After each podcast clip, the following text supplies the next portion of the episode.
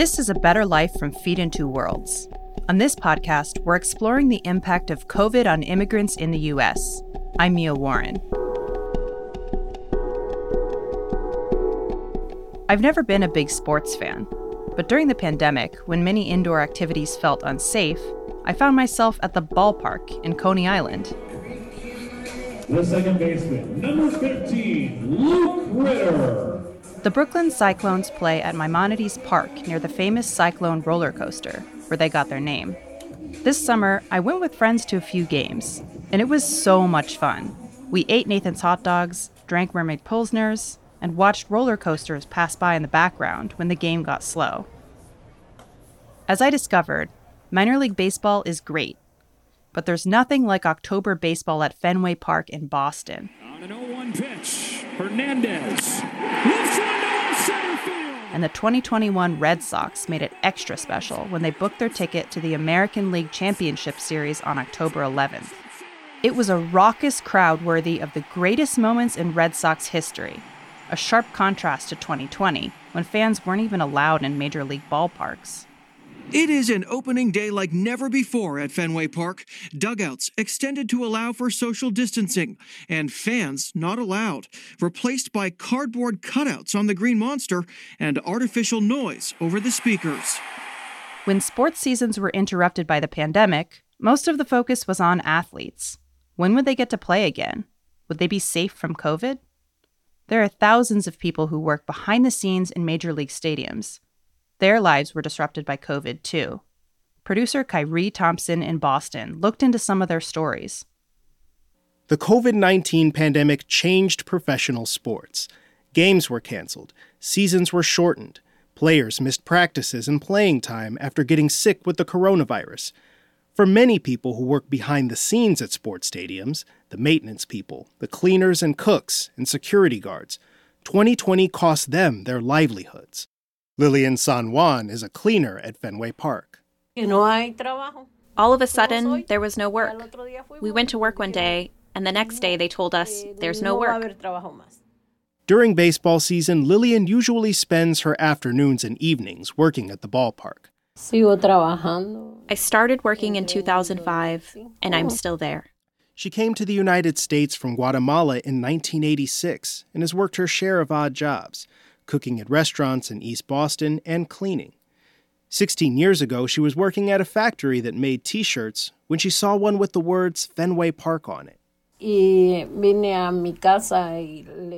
I asked my cousin who was living with us, Do you know Fenway Park? And he said, Yeah, I know it. If you want, I'll take you there. And that's how I started. I went to look for work, and I got a job. Lillian is not a sports fan. For her, there's no magic about working at Fenway, despite the park's history and its special place in the hearts of many New Englanders. Growing up in Guatemala, she says she didn't pay attention to baseball. Lillian now goes to one of baseball's most hallowed stadiums every day, does her job, and goes home without much interest in the team, even when they're winning. Then came March of 2020 and the onset of the pandemic. After discussions with health experts, local and federal officials, and other governors concerning the fight against COVID 19, I am issuing the following emergency order. Not long after Governor Charlie Baker announced a state of emergency in Massachusetts on March 10th, Major League Baseball canceled the remainder of spring training and postponed opening day. Lillian went from cleaning the stands, the suites, and the bathrooms at Fenway in preparation for the season to sitting at home for the next three months without work. Her layoff only lasted until July, but there was a catch. There would be no fans in the stands, which meant less work to do. The cameramen, the reporters, they were all still going to the park, but not really anyone else. But they still needed to be cleaned up after. Only the senior people were working. The rest of us got very little work. Lillian was getting paid again, but the financial hit of reduced hours, combined with months of not working at all, was tough for her and her family. Usually I make about 20 to 22,000 a year. The last year, they just didn't give us much work. I made about half of what I usually make in a year, about 10,000. On top of that, Lillian's two oldest sons lost their jobs as well. meaning they couldn't help chip in for the family's rent. Only Lillian's husband was able to stay working throughout the pandemic, painting houses. It was hardest for my husband to keep working throughout the pandemic because a lot of our friends got sick. And though Lillian and her immediate family avoided contracting COVID themselves, she says the virus has taken its toll on her extended family. My brother, my cousin, friends of ours died. Lillian says she got vaccinated as soon as possible and takes special care at work. But not everyone at Fenway Park has been able to stay clear of the coronavirus. The Red Sox made headlines this year for a massive COVID outbreak within their locker room that almost derailed the team's season. Some of the team's most prominent players aren't vaccinated. That's led to some frustration for Lillian and her coworkers and concerns about their own safety.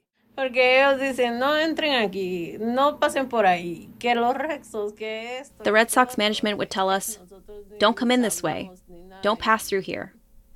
We would hardly talk to them comentando una amiga mía en el grupo de WhatsApp que they didn't want us in places where we could get the players sick. But now they're the ones getting sick. And we feel we're the ones needing to be protected from them. Even after 15 years working at Fenway, Lillian says she doesn't feel any particular loyalty to the Red Sox. Technically, she doesn't even work for the team. She works for a contractor hired by the organization. But she doesn't have any hard feelings about that, or wish the Red Sox had done more to help her.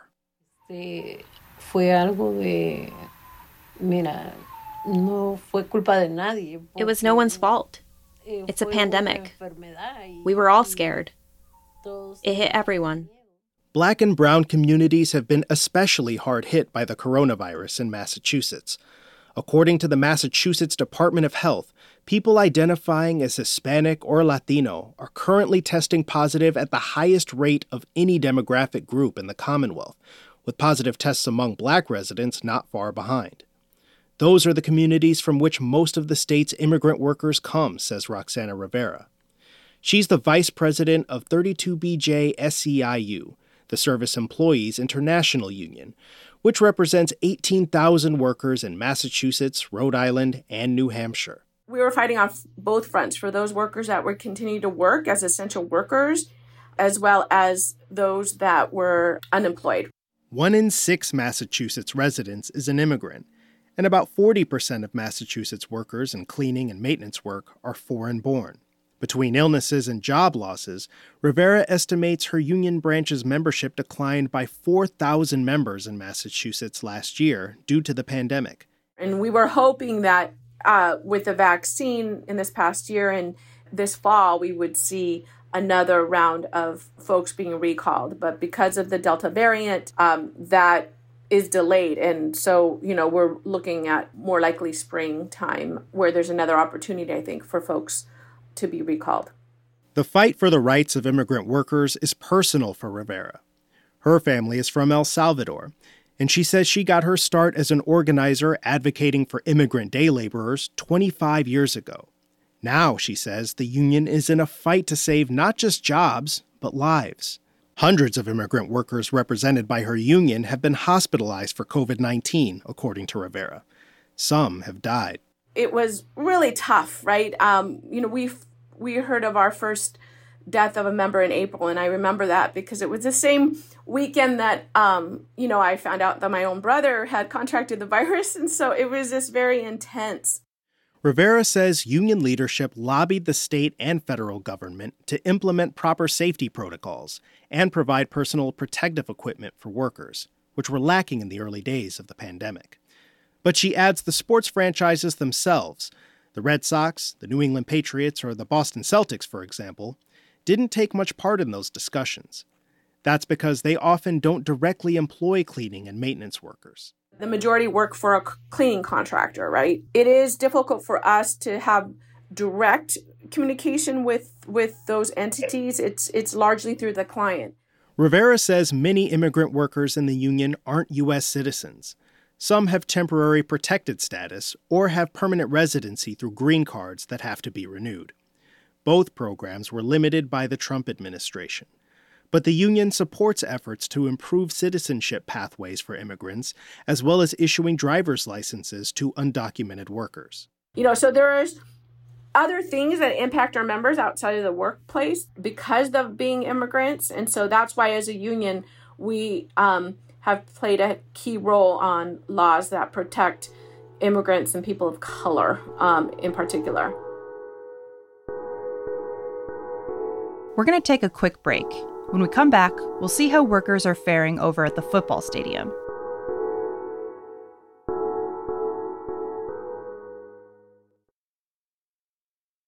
This is A Better Life from Feet in Two Worlds. I'm Mia Warren. Let's get back to how sports stadium workers are dealing with the pandemic. Here's Kyrie Thompson. 20 miles south of Fenway Park sits Gillette Stadium in Foxborough, Massachusetts. And a Sunday afternoon at Gillette Stadium in the fall usually means one thing.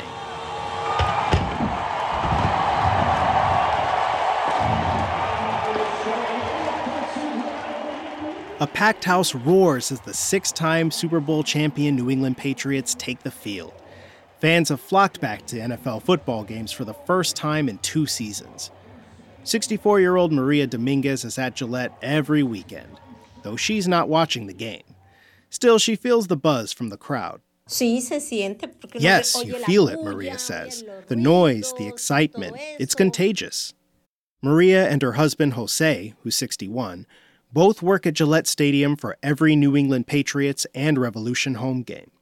Maria cleans the stadium from the bathrooms to the plaza, while Jose works as a maintenance man and does some part time security. Uh, whatever they decide to do, that's what we're doing. It's like a walk in and check uh, everything's clean, everything is in the places, you know, right, keeping the, the, the people uh, in calm, you know, there's no fights, no, no, things like that. Jose and Maria met 46 years ago in their home state of Puebla, Mexico, and moved to the U.S. 36 years ago after getting married. Both worked a variety of jobs throughout the years. Maria usually found work as a cleaner, and Jose split time as a maintenance worker and furniture painter. Then in 2012, Maria says she was looking for extra work when a coworker at her morning job suggested going to Gillette Stadium. She filled out an application that day and started work two weeks later. Jose didn't join her at Gillette at first, continuing to work maintenance jobs elsewhere.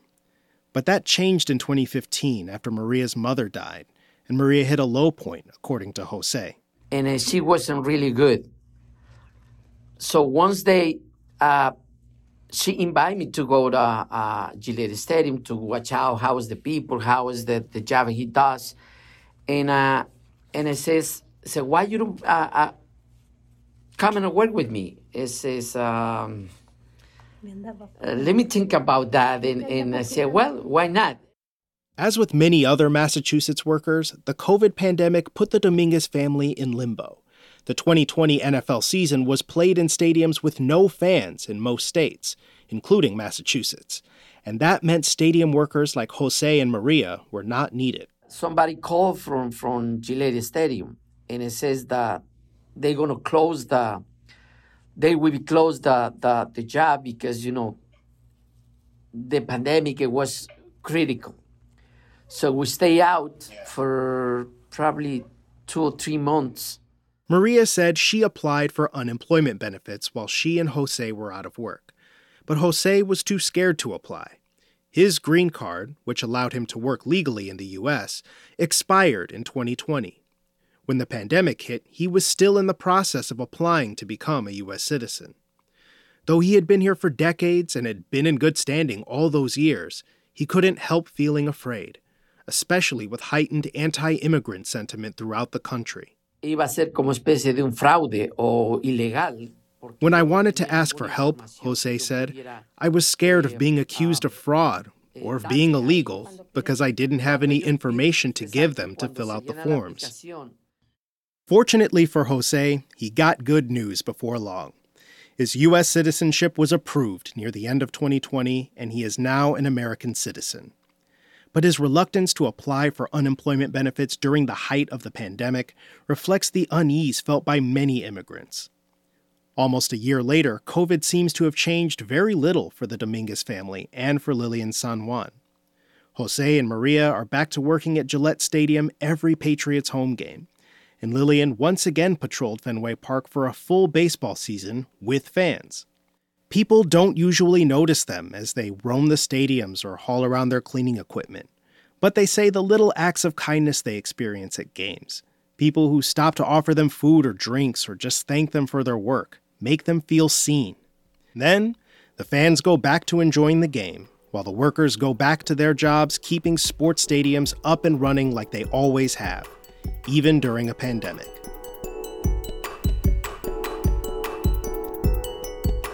This story was produced by Kyrie Thompson.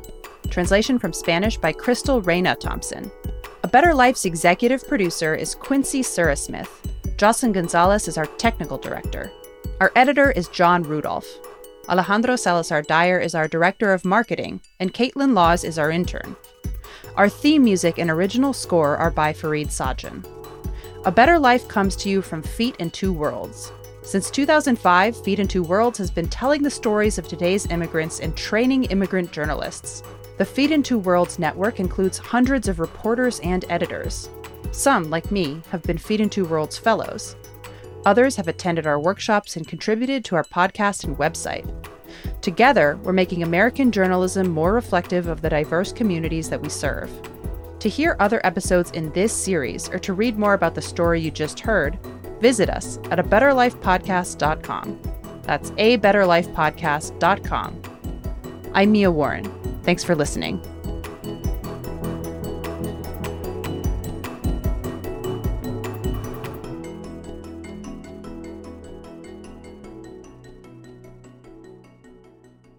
A Better Life and Feet in Two Worlds are supported by the Ford Foundation, the John D. and Catherine T. MacArthur Foundation, the David and Catherine Moore Family Foundation, the Ralph E. Ogden Foundation, an anonymous donor, and readers and listeners like you. Support our work that brings immigrant voices and award winning journalism to public radio, podcasts, and digital news sites make a tax deductible contribution today at a betterlifepodcast.com. That's a betterlifepodcast.com.